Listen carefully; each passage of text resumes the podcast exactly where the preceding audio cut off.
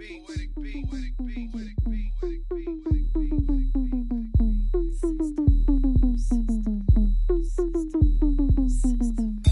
check one two one two. Devious from the system crew. Mic check one two one two. I'm Dawn Gun from the system crew. Ooh, ooh. I'm on my Knoxville, such a jackass. Collect with my crew, we collect cash. You know what it is, you ain't gotta ask. When the speakers bump, the system blasts. I'm walking down the corridor, feasting like some carnivores. You know what we hungry for. We got them standing at a Welcome, everybody. This is the Trap Boot Camp podcast. It's your girl, Oracle Jane Doe. I am on here with one of my homegirls who I call a true, real friend, Miss Miaisha Garnett, better known as Devious One of the System of Project Blowed. She is a powerhouse. I, I, I, I like to call her a philanthropist and she just does so many things, you know, um, an MC at heart. But what you do for the community is what we are going to talk about today. And then we're also going to talk about some issues that I've been sitting with myself on here in quarantine or not really whatever we call this now. This ain't quarantine because we've been out, everybody been out and people getting sick. But we're going to talk about are you a recovering homophobe? That's going to be my topic today. Uh, I'm saying that because as I've been sitting in here in quarantine, I've been like thinking about creating a story and my sister came to mind. So let me just talk to her first. Let's let's get to know Miss Miaisha Garnett. What is up, my sister? What it do? Everybody, my name is Devious Uno. I'm uh I'm the founder of Emcees Give Back, MC at heart, philanthropist, entrepreneur, and just a lover of hip hop music and a lover of black people. Yes. And and a lover of good energy because uh, that is for sure what you always brought to the team. You and I, um, you reiterated today, we have been friends for 14 years. Yeah. Girl, I did not even I don't. I, I, I guess I just I don't think about the time because it just kind of passed by, and it's just you guys are just a part of my life so much. I don't count the years, but when you said that, I started thinking like, damn. And I like I recall every like I remember meeting you. I remember being at the studio. Like I remember all of it. All of it is clear as day. 2006, October 2006. Yeah, yeah. So let's let's talk about that first. Let's talk about um how you began with Project Blowed. Let's talk about that.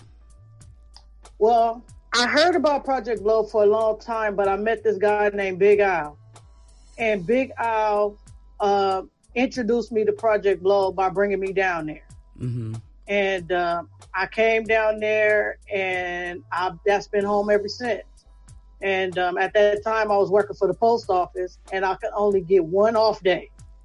and so everybody wanted weekend. So I was like, if I can get Thursday off, that'd be perfect with me. Nobody at my job understood why I needed Thursday night off, but I made sure I had Thursday night off so I could be at the Blow every Thursday night.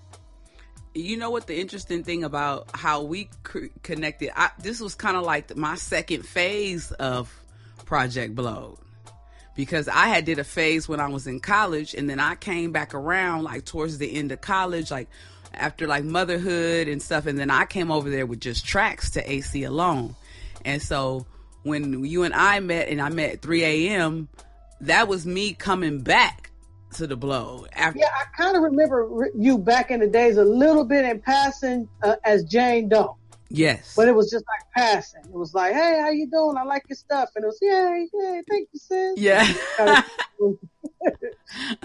so, so in the background, like I used to be so worried about what people thought about me back then. You know what I mean?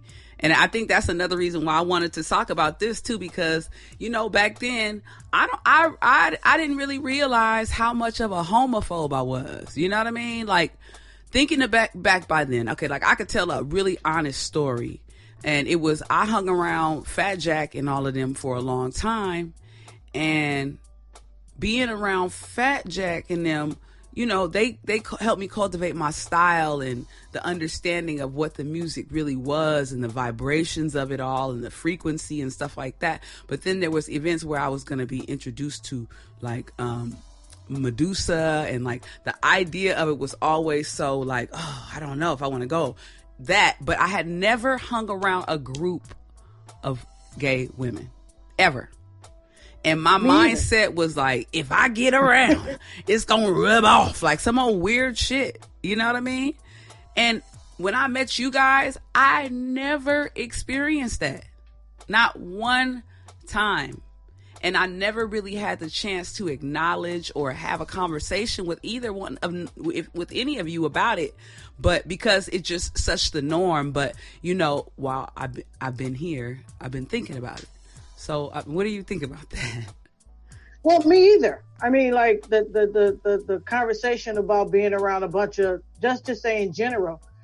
Um, my my my coming up as being an MC or just growing up, I didn't grow up around a lot of women. Right. You know, so, a lot of the concepts and thought process of, you know, oh, women don't get along or this and that. Like I had my different things or different people would say that, or I didn't have a lot of lady friends. So uh, just doing the, the doing the, the Project Blowed.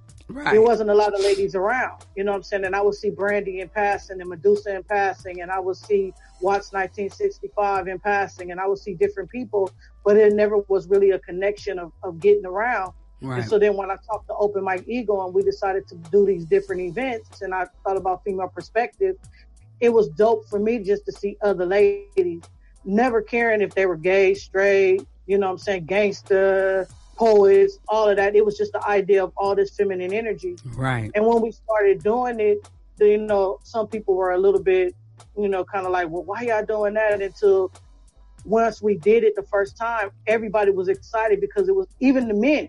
The yeah, men were like, dope. Oh, yeah, DVS, you got to do this again and mm-hmm. again and mm-hmm. again. So when I started talking to Badru and I started talking to Aceyalone, and they were telling me what the concept of what they wanted to do, uh, Candy came to Candy came into play. Uh, Bliss came into play. You came into play. Different people came into play. So I just seen these amazing women, and and it's like I was just used to being the only woman around. Right. So then what happened was I'm hearing all these dope ladies from different perspectives, different sounds, different techniques. So to me, it never was about sexuality. It was just about, damn, I finally got some female friends that can spit. Right. That's gonna make you know, step my game up uh, another notch. And that's that's that's what it became. You know what I mean? I don't even know. I mean, I I just like I said, sat there and was thinking one day, like, wow, you really had that thought. You know what I mean? Like, and, and of course, in your head, it's not that because why would it be? You know what I mean? That's that, that's your lifestyle. I just in my head when I was thinking about it, I was like, man, you had a preconceived idea of who women, number one, would be. And number one, just because of a generalization, you made an assumption that from a group of people that just completely changed my life. You know what I mean? Like friendships. And i don't even think of it like that but it is something that you have to acknowledge when you are when you're trying to say we're in a time of racism and we're we're thinking about the things like oh do you say that? What do you say about other people? What are you saying? So you have to think about the things that create who you are the stigma over it. You know what i mean? What what does that come from? And you have we have to erase it because it's something that yep. go ahead no, yeah, and when you talk about equality, equality goes from so different angles. And so, as we speak about the, the lives of Black people, how important that our lives should matter, as Black people also too, when we start reaching for equality, we start to understand that some of the things that we thought and some of the preconceived notions that we have yeah. about other races and other people that we're going to have to eventually dismiss some of those ideas exactly. and ideologies too. Yeah, we have and to that's dismantle when the healing it. process starts. Yeah, yeah, yeah, and that's where it begins. It begins, and overall, you know, with conversations that you have with your children, and my kids don't have no concept of that because right. we all grew up together. They, you've been around my kids since they were children, like little kids. They grown ups now. You know what I mean? And it was never, oh, these are my, you know what I'm saying? It wasn't like that. It's like, this is devious, you know, devious, you know, devious, you know, queen, you know, Tatanka. It was never that. So, you know, not, I didn't want to make that the full topic, but I wanted to address that. And then I also wanted to address, like, as far as issues, issues with you. Like, you know, for you, how was that? You know, I've been around you for quite some time and I know I've always seen you to be just such a calm person you know? And and with with everything that is hitting us right now how is that affecting your calmness? Um, i had to learn patience a few years back and so with learning patience you kind of learn how to uh, weed and seed mm-hmm. and my mom used to always tell me to pick your battles mm-hmm. you know you can win the battle and lose the war and so a lot of times what I do is I kind of like, I have to think about it, measure it. Like, is it worth it? Is right. this conf- confrontation worth that energy right now? Mm-hmm. Or can that energy be directed in, a, in another way? And right. so that's how I kind of kind of keep calm. And I'm not perfect, so sometimes I lose my cool. Yeah. and sometimes I'm not as happy and as cheerful. Yeah. But then you learn, like you know, you have to. Uh, a friend of mine used to always tell me this, and I never understood it and she used to tell me, don't take stuff personal. And I'm like, how can I not take it personal and it's personal? Don't take it personal. And so the older I get, I start to understand that the anger and the resentment and the, the, the, the hurtful things sometimes that people aim at you is really not about you. Exactly. You know? and in not. the middle of it, it ain't easy to think about that, but it's really not about you. Right. And it's so hard to come try to like set that mindset keep that mindset when you going out places and people is hopping out and just saying nigger and like just crazy stuff. My homegirl was in the in the car in Seattle the other day and some guy just hopped in front of her car and was like, "You nigger, you black bitch." Uh, and you fucking bitch. But then a white dude walked up and was like, I will fuck you up. Get the fuck out of here. Like he went off on him. And he was like, Do you know we are fighting for each other? Do you know we're all one? Like she said, it, it tripped her out. But this is the kind of stuff that's happening. You know what I mean? And right. it's hard to keep your calm in the midst of that. You know what I mean? But you've always done a really good job of that, you know. I tried to. Yeah, you, yeah, you, you. I mean, you've been the level head in the midst of a, a lot of the stuff that happened with the system. Yeah, I, I, mean, sometimes, yeah, and, and sometimes too, you have to think like, in a room full of lions, everybody's gonna. You can't always roar. You know what I'm saying? Like the lion is the the lion is the king of the jungle. The lion is the king for a reason, but the, but you notice that in the in the jungle there's other animals that exist that the lion is not actually attacking or can walk freely through. And sometimes in the middle of chaos, you don't have to be the loudest voice to get the, the most done. You know, yeah, yeah. sometimes you can peacefully talk to somebody or pull people to the side or just kind of express your feelings or let people understand, hey, I got what you're saying. I yeah. feel what you're saying. But right now, let's do this and then we can get that. And you've you know been, what I mean? You, I, that's one thing that I've noticed about you. I think that is you're an organizer. You know what I mean? And I knew I knew when you that one Thanksgiving where you were like, "Yo, I want to do something," and you were like, "I want to make, I want to give dinner to one family," and you ended up giving that Thanksgiving dinner to my homegirl that had four kids by herself. And I don't know if that was the beginning, but to me, I, like ever since then, the first three years of Emcees Give Back Girl, I was writing Ellen every time, like, yo, do you see this? She's doing this. And you were taking care of your mom at the time. Like, so much went into that. And, you know, I want to, you know, I first want to give my condolences to you again. You know, I, I was there with you, sister, and, and I, I, I stand with you in anything in, that comes your way, you know.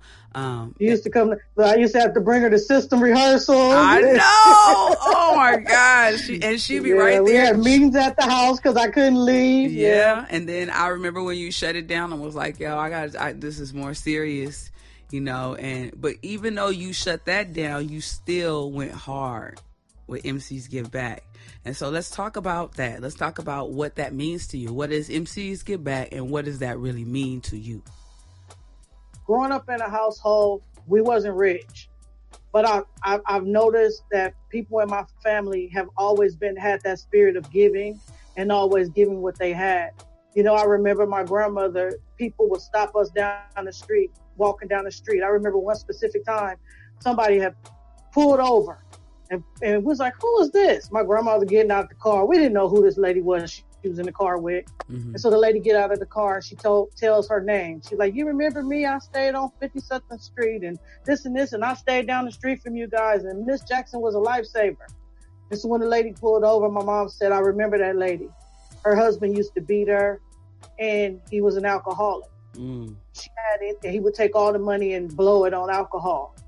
And my grandmother would go to the corner store and get credit to get staples, as they call bread, rice, yeah. cereal, milk, and give it to her so her kids can eat. My grandmother had 11 kids. Damn. She wasn't rich. She was doing day work, but she did that for her. And that lady, 20, 30 years later, seeing my grandmother one day, picked her up and dropped her off at home, and she remembered that. Mm. Those are the type of things that I grew up remembering and seeing. When my mom's lost her job and my auntie would slide my mom's money, mm. or my grandmother would give my mom's food because my mom's lost her job and we didn't know where we had a house, but we didn't know what we was gonna eat. Yeah. And I remember those times where when my mom's lost her job when, when I was in a high school senior. Yeah. And we didn't know what we were going to do. So seeing those things and seeing the way my mom struggled, seeing the way my family struggled, but they were always in the midst to help other people. It was just always in my heart to do. Um, I listened to different organizations do certain things, and I just called my home world, homegirl Lisa. I was like, Lisa, I want to do a toy drive. Can I do it? She's like, sure you can. And I just did it. And before that, right, you said, right before that, it was for your, your friend. You know, I did that for Thanksgiving. And then I just thought about the toy drive. And from the toy drive, I said, what can I do? And because my, I opened my heart in the vessel, I opened my heart as the vessel. And I just, I, I oftentimes tell myself when I allow God to use me, it usually happens. And I just yeah. open up my mind and I just say, Hey, I, I want to do this. What should I do? And when I listen, when I go against the grain, it don't work. But when I listen, even when I, you know, my people around me think I'm crazy, I give you a, a certain scenario. It was uh, probably the second year I had did it on my own because the first year I was helping another organization. Mm-hmm. So the first year I did it on my own, I was walking and I heard 25 families. And I said, I don't know about no. I just don't know. It was the second year. I said, I only already only did seven people. I can't do no, no 25 families. what is this? I kept hearing the word 25. So I finally said, okay, God, I don't know where this is coming from, but if I'm helping 25 families, you got to help me out. And when I said that, I was getting donations and help from all sources of people and people I wouldn't even imagine. The people that were helping me at the time was on my head. Miaisha, we can't do this. Where this money coming from? You're my telling everybody they're gonna never... get it. It's gonna come. my bank account was never empty the donations never stopped coming in. Yeah, I remember. And it sounds crazy, and people might say, "Oh no, no, I'm serious." It was times where you know where your bank account should be, mm-hmm. and it's like, okay, I know it's this time of the month, and it should be, and it was never there. Yeah. And it never, and, and people were coming from all ranges and areas, and just to help, and, and it was just amazing. And so, once I did, once that happened, it just it just made me want to do it more and more mm-hmm. and help mm-hmm. more and more people and do more and more things. You even I remember the year you gave me a Christmas tree. I was down on my luck. I had just lost my job. I had the kids and Christmas came and I didn't have any money to buy them anything. And you came and brought me a Christmas tree. You gave me I think I got a gift card and some toys. And then they woke up in the morning. It was like for real, like they thought it was Santa Claus. I was like, oh hell no, Mommy Claus and and Miaisha and them. Uh, DVS hooked us up. Yeah, I was working. Yeah, I was working with an organization at that time called Omicron, and yeah, uh, that's that. when I was trying to get my feet feet wet and trying to figure out. So my thing was I just collected the toys. Yeah. And I gave the toys to them and that organization was able to do that. But after that year, I did it on my own. And I did seven families on my own that following year. Mm-hmm. But just the idea of helping people around. And the one thing about Emcees Give Back that I try to do, and it's not to discredit or take anything away from people that go downtown. But what I try to tell people every day is the everyday people that we live among that are struggling. Yeah. There are people that work in part-time jobs that's trying to sustain. Yeah. I knew how it was with my moms. We had a home, but people didn't understand that sometimes we didn't have a telephone or sometimes we didn't have meat. Yeah. We had meals, but we didn't have meat. Yeah, okay? yeah. And so it's the people you that had that rice next meal. I know what you mean. that rice, that corn, you know. But the thing about it is, is that I wanted to make sure that we help people within the community. Yeah. Sometimes people are a little shy and a little, you know, they don't want to say what their hardships are, what's going on in their life, and that's why Emcees Give Back. We go straight into the community Yeah. where the everyday average people are, and to help them and let them know. Sometimes people just need a little extra step for the day. You know, if you can help me out this year, then me and my family will be all right. And what are some of the other programs? Because I know you do you do um, children, you do I mean you do food, of course, we know that, and you do a few different things. So didn't you do some children for high school too? You gave out scholarships as well, right? We gave out scholarships. So so far we've given out. Don't quote me on this, my numbers, but we gave over twenty scholarship, twenty five hundred dollar scholarship. That's awesome. That is Right. so, So- awesome. Are you a five hundred one three C yet? Not yet, but You working on it? yeah, We're, we're working, working on, it. that. I'm so happy We're for you because you deserve that. You you really have a program that should go really really far. And you know, I, I laugh because we always think that we gonna be a rapper, huh? it, it- it's so funny because I, I heard somebody, uh, Charlemagne the God. Charlemagne said that he thought he was a rapper. And somebody he met told him, like, man, that rap stuff ain't for you. It's, uh, you good at radio. And I remember doing Emcees Give Back in the beginning of doing it. And, uh, the joy that I felt giving, giving was like the joy I felt from rapping on stage yeah, it was that same joy. And um, when I started really doing it, my sister, she used to do fundraising and she used to do grant writing. And she was like, I spent all this time doing that and I never thought this would be something that you do. And I said, me either. yeah. That, that wasn't what I thought, but sometimes we get in one direction and it leads us to something else. it chose you. Right. It chose, it chose me. you. Like, I chose rap, but something else chose me. But that, but that's the thing. Like most of the time, I think I'll start. Think, I really want to do some real research on this. But like, you know, people that are athletes, people that rap, they usually have athletes and musicians have multiple multiple talents. You know what I mean? And usually it's like syncopated stuff. Like I, I know as uh, I used to play basketball. Did you play basketball? No. Did you play Just any sports? Just, no, just a huge fan. Huge fan. Okay. But I'm saying, like, as far as when you have a talent, like, as far as music, there's always something else below that. Like, everybody mm-hmm. is so multi talented. And I remember being like, you know how I'm always like, well, I do this and I do that. so I do that. And it'd be like, girl, focus on one thing. And now everybody's like, oh yeah, I do this, I do that. And it's like the thing to do. I remember people telling me to slow it down. Find one thing that you can focus on. But, it, and I just knew it was going to be rap. I just knew I was going to be famous from rap. Mm-hmm. And I'm you know not- what? I didn't think. You know what's so funny about rap with me is that I always thought that rap would be a bridge for me to be a business person. Yeah, for sure. Like I always thought, I always you thought that I always thought that I would be the one to open up the door for so many more. and you are. like I wanted to be because I always tell this statistic and I hope that it changes. But the last big female hip hop artist out of the West Coast, and I know people gonna start mentioning names, but the last biggest mainstream artist out of the West Coast was probably Doggy's Angels. What? Think about it. On the charts, now Kamaiyah is doing her thing now, and I give her that.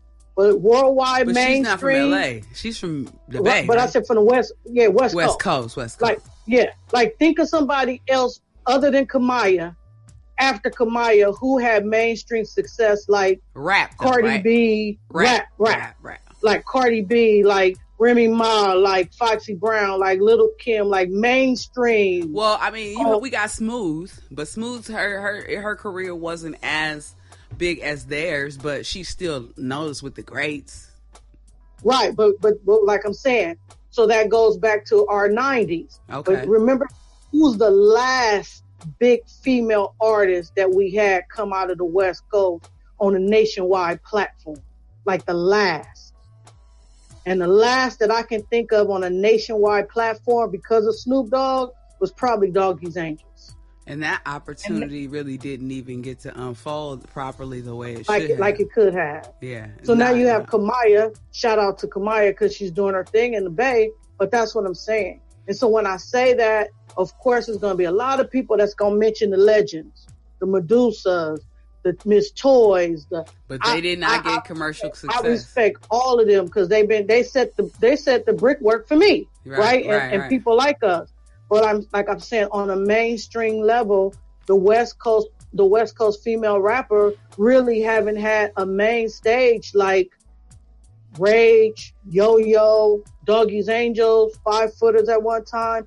It's been a long what road. Yeah, and so true. when I started, when I started Female Perspective, I wanted to see more people that looked like me and that was dope.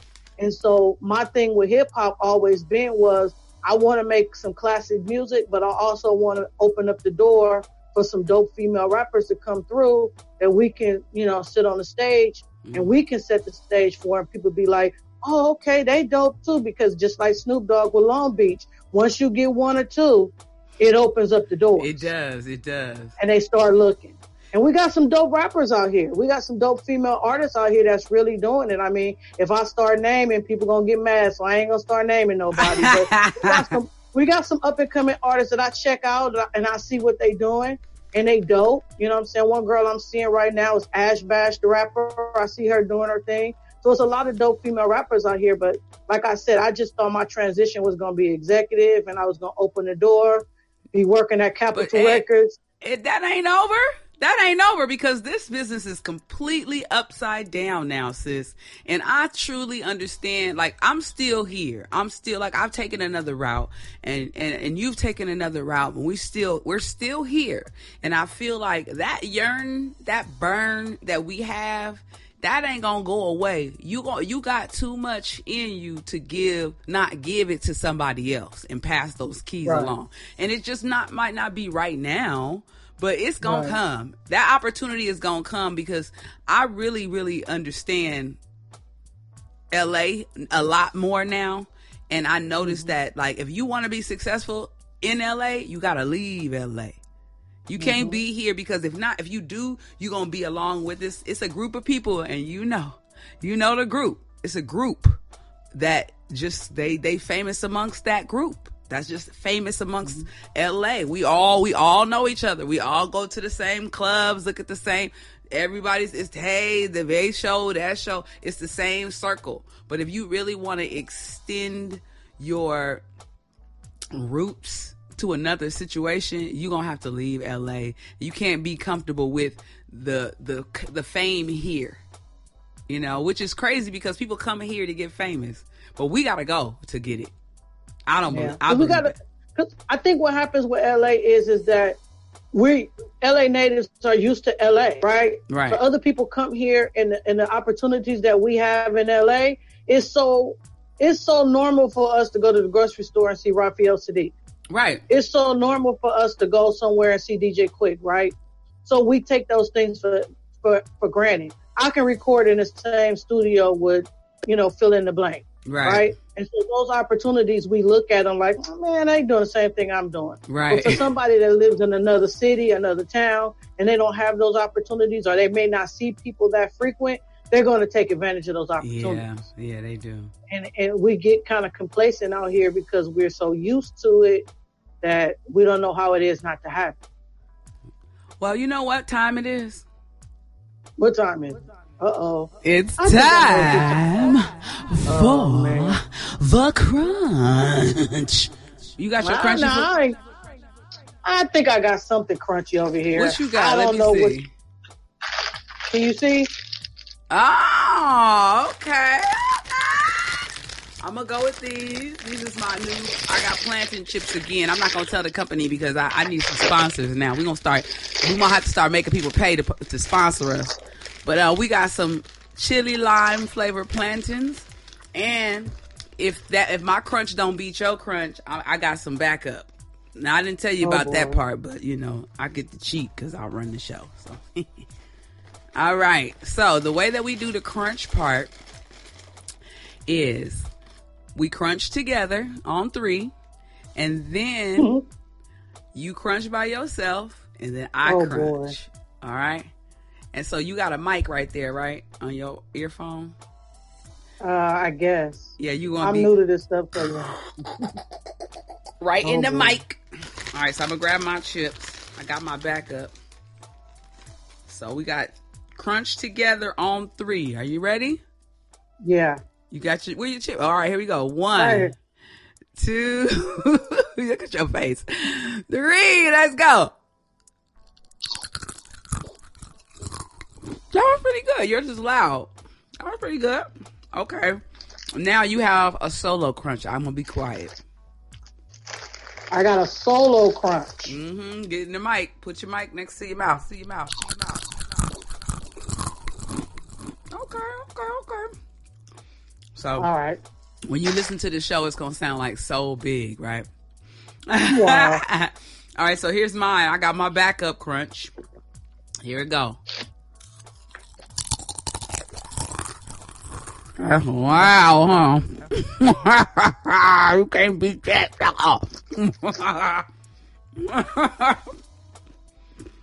uh, girl, I'm about to start doing my little crunch videos on YouTube.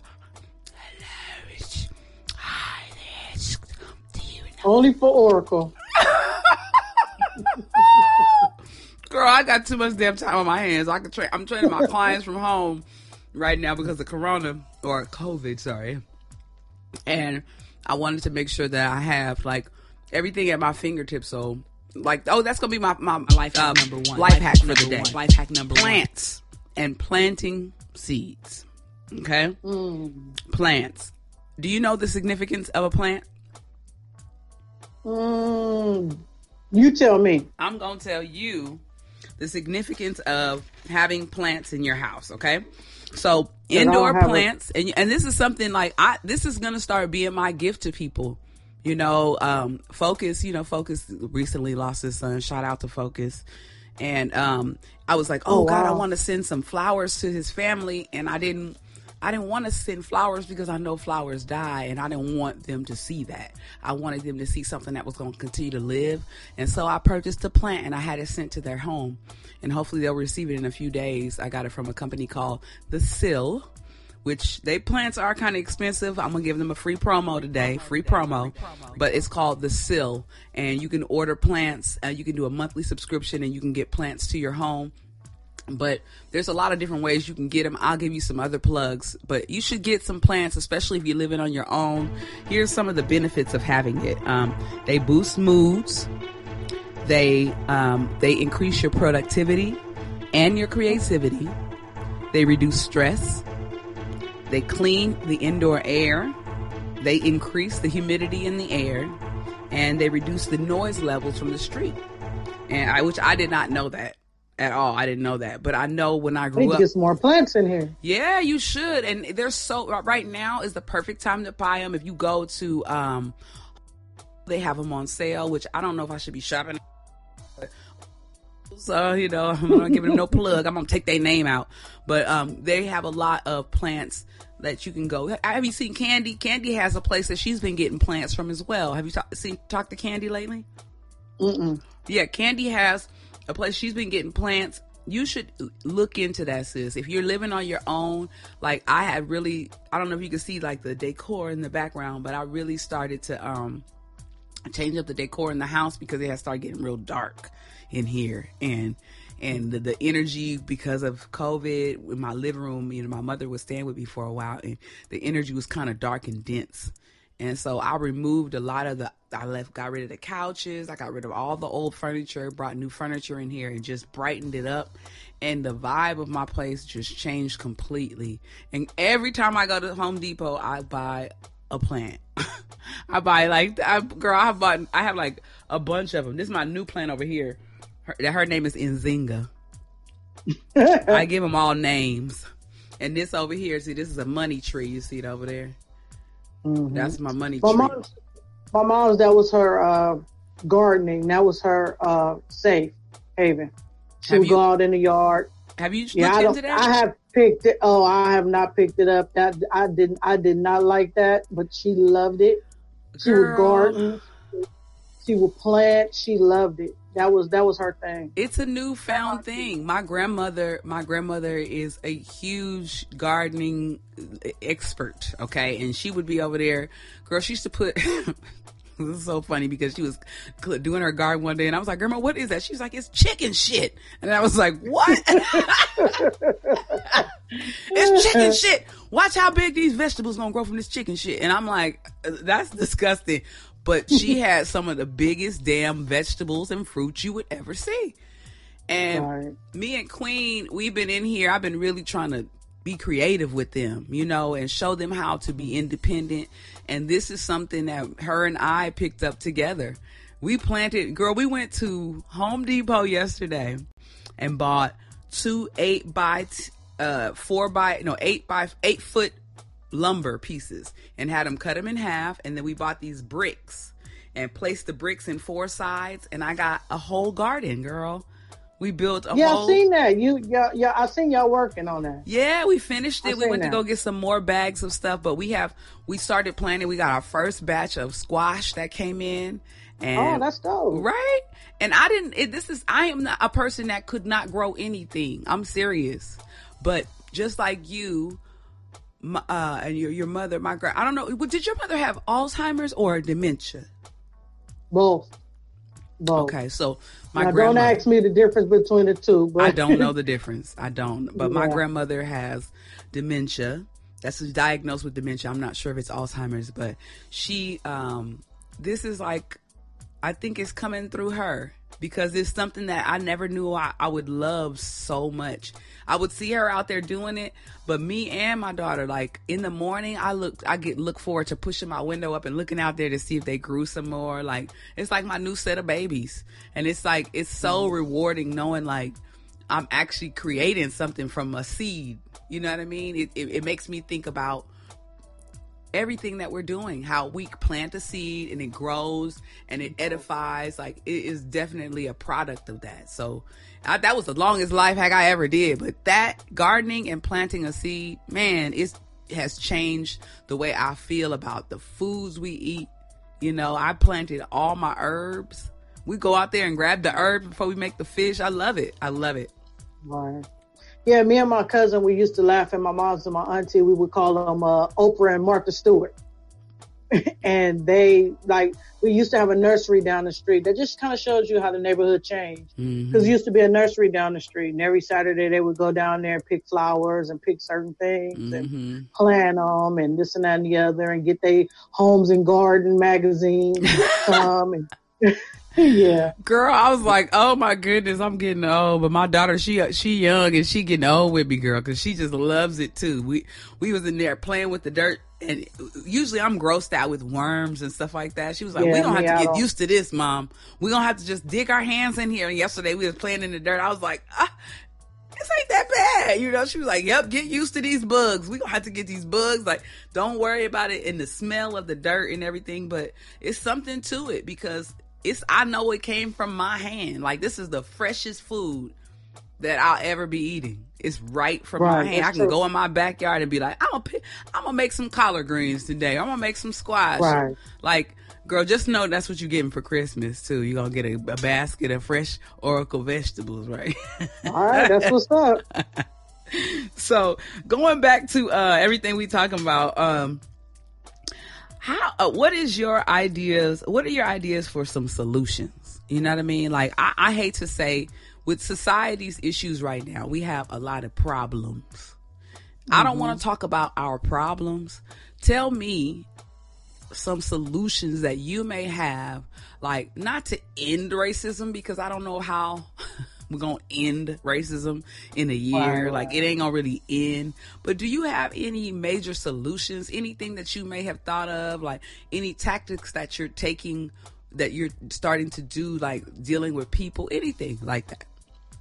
I think one way that I'm I'm trying trying to tackle it um, in my way is that we have to understand the difference between pride and the difference between um, perpetuating stereotypes. Mm-hmm. And um, what I, what I try to do is I try to make sure that I understand what it what what everything is before I comment. Right. I, I try to um, give people the benefit of the doubt Let before I. Put your face in the camera. I'm go. sorry. That's okay. Yeah, I'm dying over here. I'm trying to batter up. Oh, okay. But okay. I think what happens is is that what I try to do is I try to listen to the whole story and analyze it that way. okay. I try not to put people in boxes. Mm, Oh, you know that. Oh, the white people. You know that's how they do. Right, You right. know, yes. Black men. That's how they think. Yeah. You know, white white women. You know that's what they do. And I try to analyze everything from that perspective. And I also try not to point fingers. hmm Um, sometimes what we have to do is I tell my friends very often about a lot of the injustices that goes on. The power of the Black Panther was everybody looks at the Black Panthers and they look at them because they had guns hmm across their chest and they had berets and they threw up the Black Power fist. But one thing about them that was powerful is that you had to know the laws of the land. hmm So when you knew the laws of the land, you can either work accordingly with them or you knew what to fight. Right. And I think about that is what us in this generation is we need to understand the laws and how the laws work. So then we know how the laws need to be changed. yeah. I give a perfect example. Breonna Taylor. The unfortunate part about Breonna Taylor Taylor and which is so sad about her story is is they actually had a law in Kentucky where you can do no knock no knock warrants. That was sad yeah. right?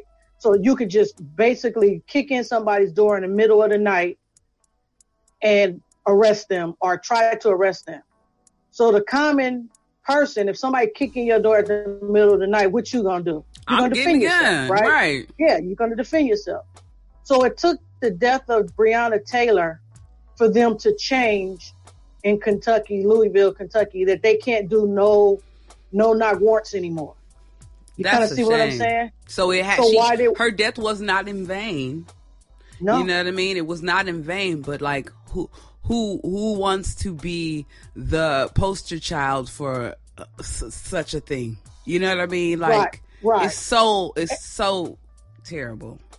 And there's so so many laws like that on the books. There's so many things like that that goes on in these cities and states, and we have to know the laws. We have to know how this works, and we have to start pushing more importance on vote, not just the president, Yeah. your son, your daughter, your nephew. He goes in front of. He goes on a. let- Let's put it this. Your son goes to jail because he stole a candy bar out of CVS. Right. He goes goes to trial. The jury don't look like him, Right. right? That's You not his why the peers. Jury look like him because some a lot of us aren't registered to vote, and the ones that are registered to vote, we uh, throw away the jury duty uh, uh, paperwork, right? yeah. And, and so what happens is is that the benefit of the doubt is not is not there because Right. you have a young black son. And so when you sit on that jury and you look at that little that little 18 year old or 15 year old boy and you say he don't deserve the rest of his life to be put in jail. Right. He's not that. Right? Right. And so those are the type of things that we have to understand. And voting is not just selecting the president. Voting is not just selecting the mayor. Voting is also getting rid of these judges that are putting harsh sentences and benefiting off of our children going to these Right. uh, prison industries. And it's also about representing as a homeowner, deciding whether you want money to be allocated to all of these different places. Your vote counts, right? Yeah, it does. also having a seat at the table and jury duties and things of that nature. I know everybody's mad at OJ, but guess what? The reason why OJ was able to be free because he had people on that jury that looked just like him. yeah. And whether you like that or not, that's the same reason why George Zimmerman got off because he had people on that jury that thought like him. And those people said they looked at Trayvon Martin like like like Like George Zimmerman did. Yeah. That was it. Those were a jury of his peers. And that's Yeah, something and that's important. You know, I think that there needs to be more community programs that educate the children in a way that they could feel comfortable.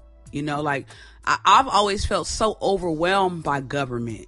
You know what I mean? Anything government, I'm like, oh, get out of my face. I don't want to talk about it. But now it's like, it's something that we really need to talk about. I think it's a healthy conversation.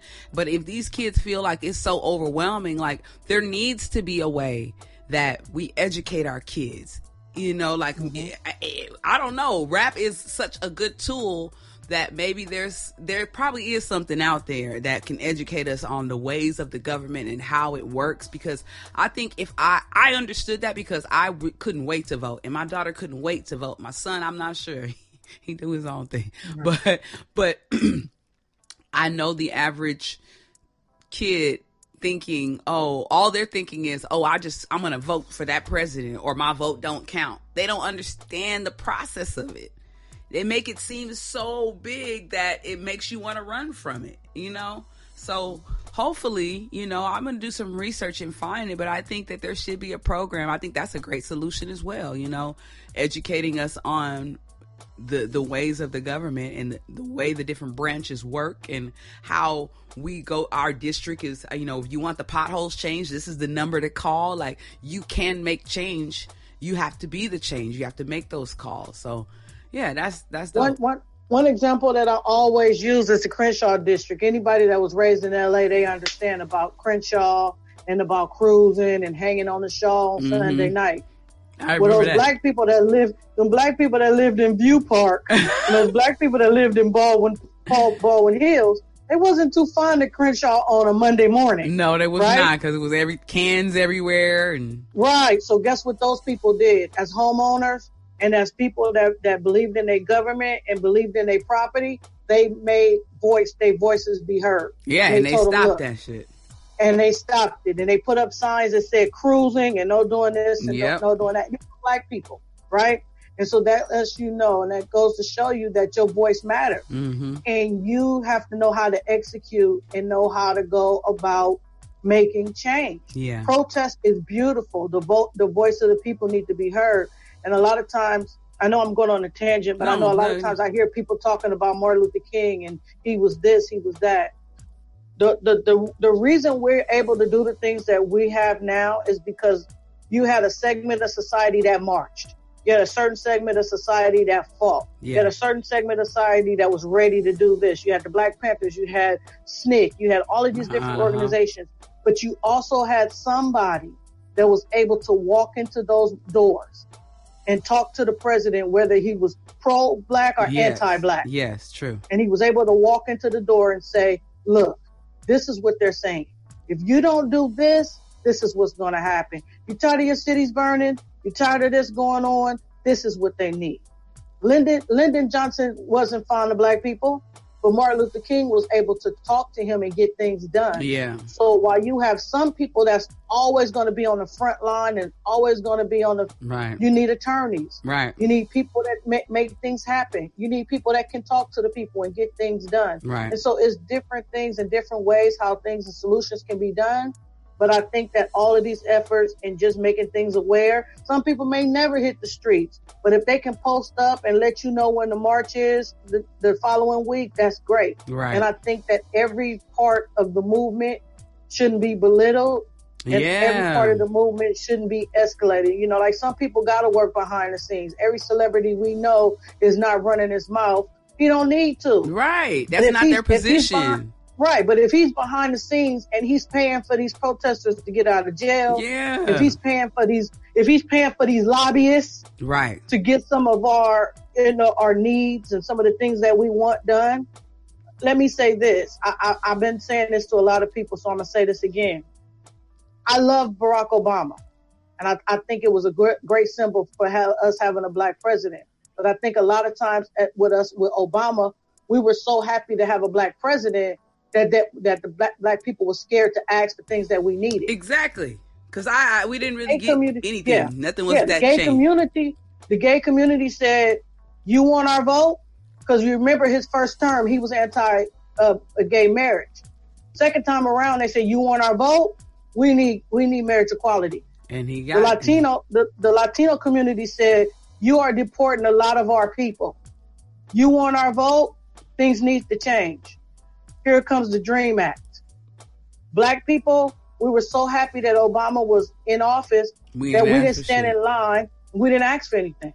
No. And it's not to say that he should have known or he should have, as a, as a, as one of us, he should have. And there are some things he did. So I'm not bashing him. Right, right. But what I'm saying is once you have a seat at the table, you have to know what it is that you want. Yeah. What you need and we how didn't we make our to get- concerns heard. We didn't let them know, look, this is what we need as a community, and that's why we're still fighting for it now. And Right. now we want this per- this president to give it to us, and it just is not gonna happen.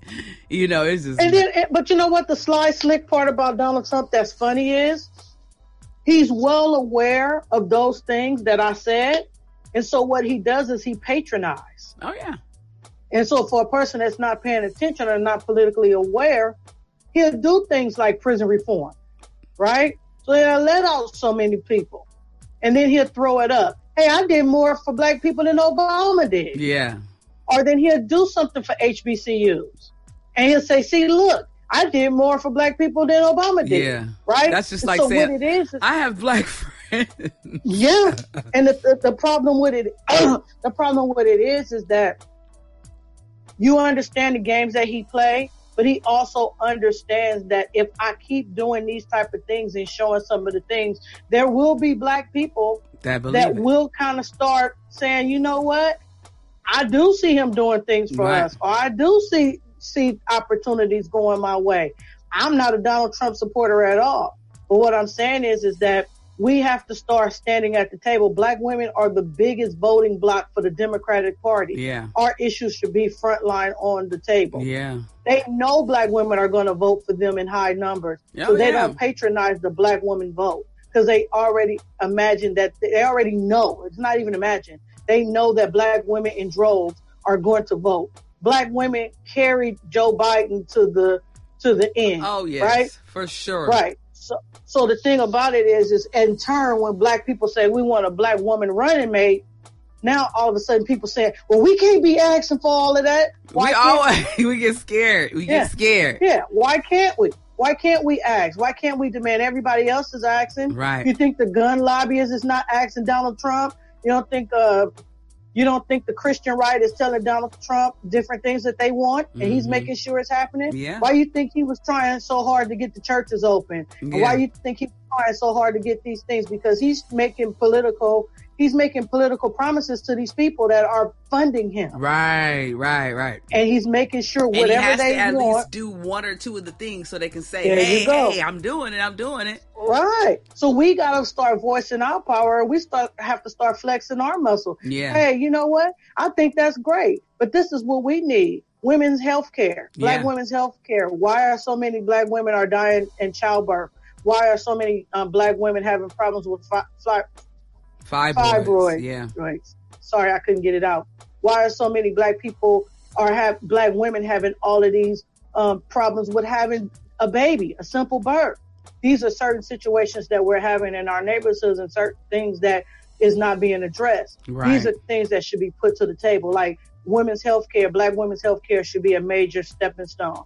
And so, like I said, we need to know the laws, make sure that we can stand up for what we know, um, don't buy into stereotypes, you know, and start listening and learning for Yes. our own. Personal Yes. responsibility is always the key for everything. Yeah. Look at me first. What Yeah. can I do to make changes in my own household? Yeah. Never mind what the president is doing. Never mind what the mayor is doing. What what am I doing in my home that's making the life better for me and my children? Yeah. And once we start making those steps, I think that we'll be going on the right step, uh, right uh, path. Yeah, and I, I that and that's one of the you like summarized it so well. That's another reason why we call, we were talking. That's one of the major reasons why we're talking right now, is because it starts with you. And if you want to see change, and you don't, and you want to see, you want life to be just you know normal, and and you want people to be treated equally, you got to start with yourself, and you got to analyze yourself, and you got to find the things within you that aren't right or you don't like about yourself, and weed them out, take them out, and let the good stuff grow. So I guess that's gonna be our, our, our, topic too, you know, planting the seed. But it definitely grew. Our friendship grew, and my knowledge grew, and my inf- the information um that we have and the things that we're doing for the community are continuing to grow.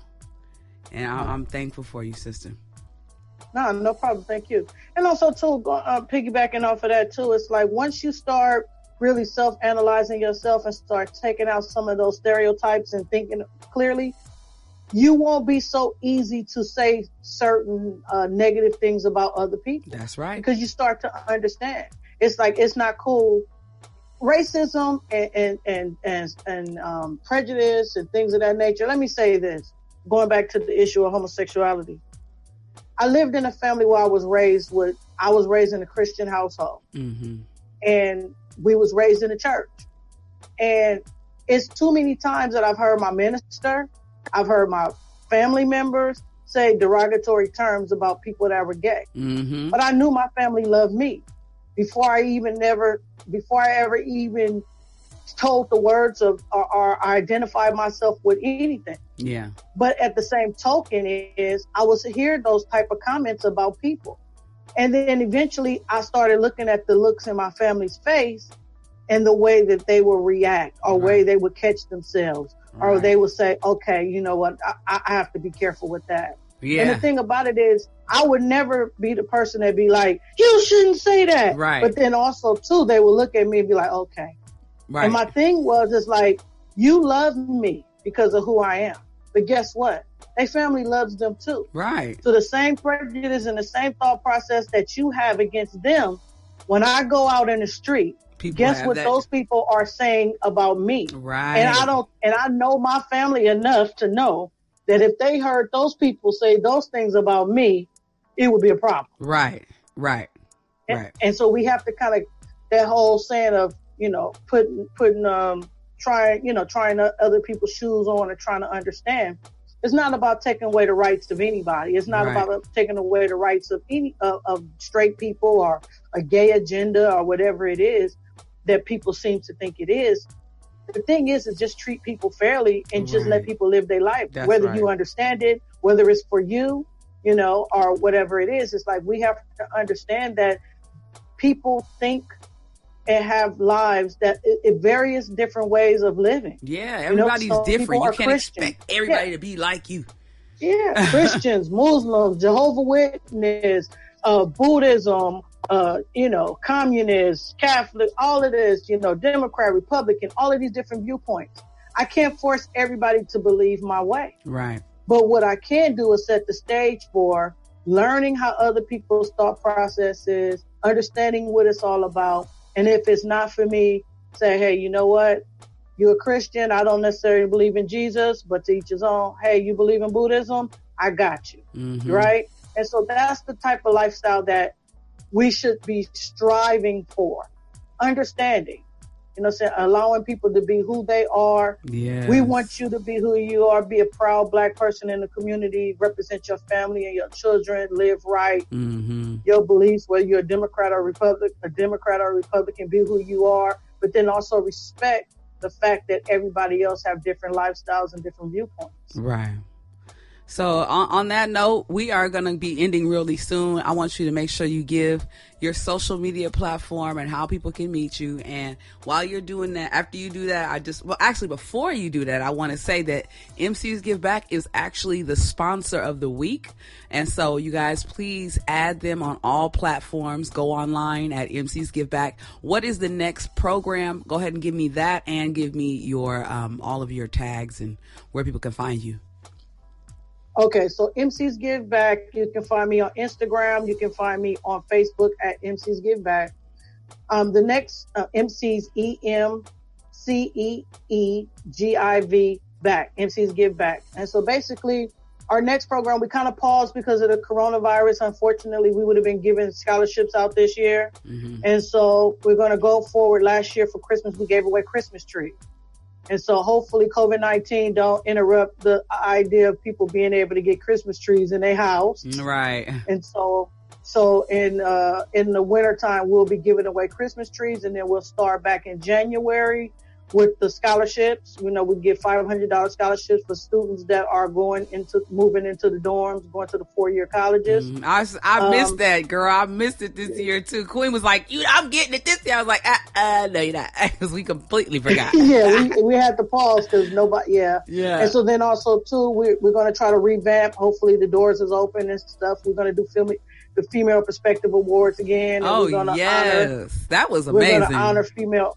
Yeah, we're going to honor female artists, entrepreneurs, educators, uh, community activists, and um, artists. You know, in in the community. And so we're going to do that, and uh, just keep continuing to you know think about different sources. Hopefully, we can branch out out of California. You know, maybe even branch out out of LA. But Yeah. right now, MC's getting back. We're really just trying to focus on LA area and help the people within the community. Um, if you have any questions, you can always uh, contact me at dvsuno at gmail.com and I answer any questions that you need about Emcees Give Back. And uh, I think that's it. I had a funny story for you, but we talked too long. No, we did not. This is my show. You gonna tell your funny show, funny story. I was not done. You are gonna tell your funny story. I just wanted to make sure that I get all that information so when we're done, we can go ahead and close it up. But yes, I always like to have my guest do a funny story. Now, I'm not sure what this story is gonna be, but I am gonna give you the floor to tell your funny story. All right. Okay, so now this is pretty funny to me. So I kind of have two, but I gauge it. If you if you don't laugh at this one, then I go to the next. one. okay. Okay. And so, so my mom's, you know, if you're dealing with anybody that have Alzheimer's and dementia, you know that after a certain time of the day, maybe about five or six o'clock, they have a thing they call sundowning, and they get they get very agitated and it's ready for them to go home. So I don't care where you are in the day, they get agitated. So me and my friend have bombs out all day that day, and uh, we decided, okay, let's get us some ice cream and we'll head home. So my friend goes into the store to get the ice cream.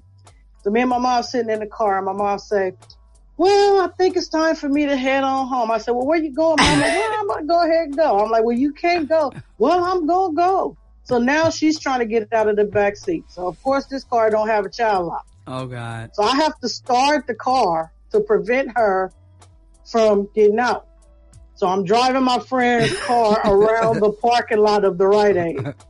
My friend comes out of the Rite Aid with a bag of ice cream looking at us like, what in the world is going on? She gets to the car. She's like, what are you doing? I said, Mom, I'm trying to get out.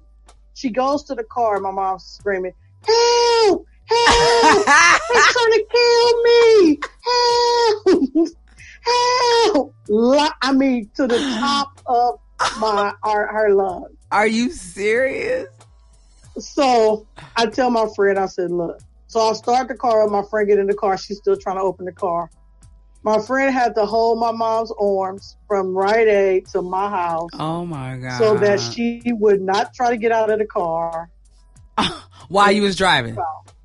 while we were driving. When we finally pulled up to my house and I barely stopped, she jumped out of that car so fast and ran to her house, beating on the door, looking for Miaisha. oh, sh- uh, you. Because she had no Who do you- idea who those people were in the car that had her all day long and wouldn't let her go She home. had got kidnapped. She thought she was kidnapped. and, my, and at the time, you're not laughing because you're thinking like, Lord, the police is going to I come. know, I know, because anybody can say anything. What's going on here? What are y'all doing to this lady?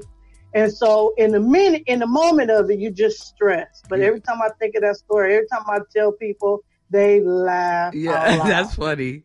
That's funny. Yeah. That was a good one. I'm sure my my uh, my uncle has some good stories about my grandmother because I know my mom like like you know my grandmother lives in um Orange County. My mom told me yesterday. She was like, no, the day before yesterday. She's like, um, look at this. Look at my phone records. I was like, what? She's like, your grandmother called me 25 times. She calls her over and over, and she'd be like, "What are you doing? So what you doing today? Oh yeah. Oh, so where your girls at? Where the kid? She just the, and every time she'll call back ten minutes later. But so where is that? And then she stopped answering. So then my cousin he gave he gave her the number, gave him her his number. So he can't find my mom. He calls her, and then my uncle my cousin calls my mom like answer the phone because she keep calling me. So it is like, girl, but you know we gotta love them, love them while they here. You know. Uh, on that note, we just going we gonna close up. But I, I love you. I love you so very Thank much. you. I love you too. And I'm thankful for our past. And I'm thankful that you are still here to, to share those stories with people because honestly, I think you got a book inside of you because there's a lot of stuff that African American people don't understand about Alzheimer's and they they don't understand about dementia and people that have experienced it can write something because honestly I wish my mom and my uncle had a handbook so they can understand what they were going through and that you know it's going to be all right it's just it's for a time being and it's a special amount of time that you that you will never forget. And just right quick, or because I know we got to go. And I, I, was telling a friend of mine that now uh, she was in the trenches with me in the beginning of it, and she's seen the things that was going on with my mom's, and now she's going through it with her mom. And I told her, I said, when I was in the middle of it, I never thought that the things that I was going through, that I would be able to share this advice with somebody oh, else oh, yeah. and tell them, hey, this is how you do it, or this is what you can do, or this is what's going to go on, or yeah don't don't you know. And so sometimes in the middle of our pain we we, we get that information that we can help heal somebody else. Yeah it's definitely there. Because remember gigi was the one to look to for information on taking care of your parents oh yeah i leaned you know, on i leaned on gigi a lot. Yeah. A lot of information i leaned on gigi. Yeah for sure. Well i'm thankful again you know the Sistem would not be the Sistem without you. And Project Blowed. project blow would not be um it would not be the own the home of the Sistem if it wasn't for you um, because it, was a seed that was planted within you from friends and all of you guys together and we grew it together. So you know i know that the future for you is so bright and the things that you have inside of you are so much more. I, I you know i'm always trying to get the band back together. Like we need to do an album man get you on the album, man. You rapping, man. I'm gonna show enough put some of your music on the podcast, so just so you know. Uh, uh, but you know, keep doing what you're doing, sister. What you're doing is amazing, and that is the plan. You know, it, it came from the rap. It was the path there, and what you're doing is going to impact so many more lives, more than you really, really even know. So, thank you again for being thank on the show. You. And uh, we will talk again soon. Let's not let it be so far apart. I like to send you a few texts every now and then, but like let's like really talk because you know we need to. We have to. All right. All right. Okay, girl. All right. All right. Peace, Love Oracle. You. Peace. Love you too. Well, there you have it. Once again, I have some very beautiful spirits that surround me and I can never take credit for who I am without giving paying homage to the friends that I've stolen energy from to create this human being that I am. Um, and I think I'm special, and hopefully you do too, because you're special, and we mirror each other. You know, this is what this is about. Tribe Boot Camp Podcast is not only a place where you can come to hear refreshing information, but it's also, you know, a safe space. And with that said, I have a project that is happening right now, you guys. It is a Kickstarter project, and I need your help. I need your assistance please go to Kickstarter and look up Born a Badass. I have a campaign going right now, and we need you to donate and share. You know, uh, support comes in many different forms. So if you can't donate a dollar to 200 or whatever, we have several packages where you get rewards for donating, and you are buying into the storyline of triumph and we are trying to create a story, um, a comic book story with creator Fabrice Sapolsky. Uh, we are creating something really magical, and we need your assistance to get it off the ground so we can have a quality comic book with quality pages that looks like the ones you get, you know, at online right now. So we want to compete with that with a standard, the industry standard, and go above and beyond, and also deliver you with some music too. So please go support the Kickstarter, Born a Badass. Check it out. You can go to my page. The link is in the bio.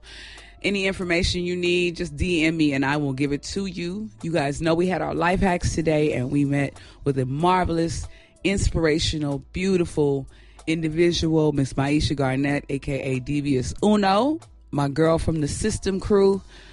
Thank you guys for tuning in. Have an amazing week love on yourself a little bit more. Plant a seed, get a plant, do something. Follow me, follow me, follow me. The YouTube starts next week, or actually at the end of the month, once we get our computer. The YouTube channel will be doing some lives with you guys, some live workouts on YouTube. I'm excited. Starts next week, so follow me, follow me, follow me, follow me, follow me, follow me. Or don't follow me.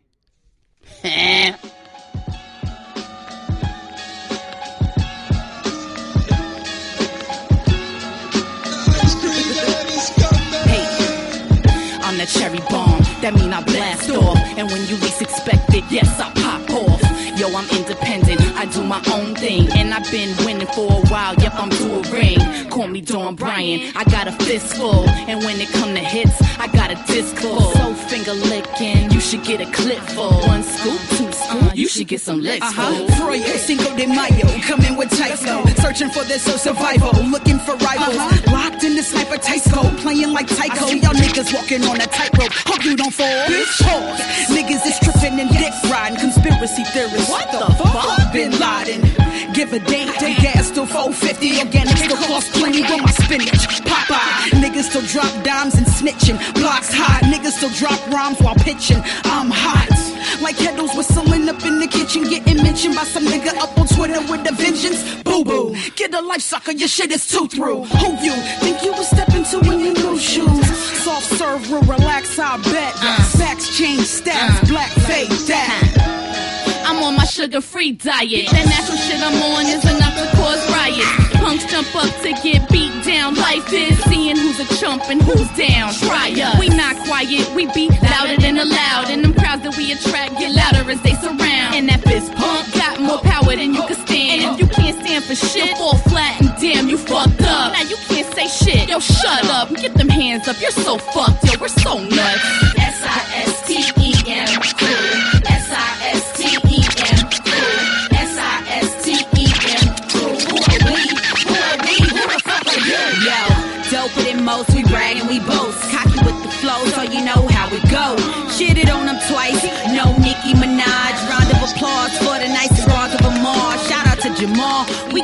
For the better. Hit him with the two fingers, rest in pieces, deuces. I lead a track toothless, hit him with that one-two combo like Kung Fu. Bruce Lee on the mic, I chop suey. Bad little mama still toting all the Louis. Who we? The Sistem, the crew. Bitches run up straight, get that ass booed. Ooh, I'm so fucking rude. Got a bad attitude, I snatch up your dude. Have him paying all my bills, this ain't Destiny's Child. I spit that real baby girl, get that weaklings. Time to spring clean, let me start off by sweeping.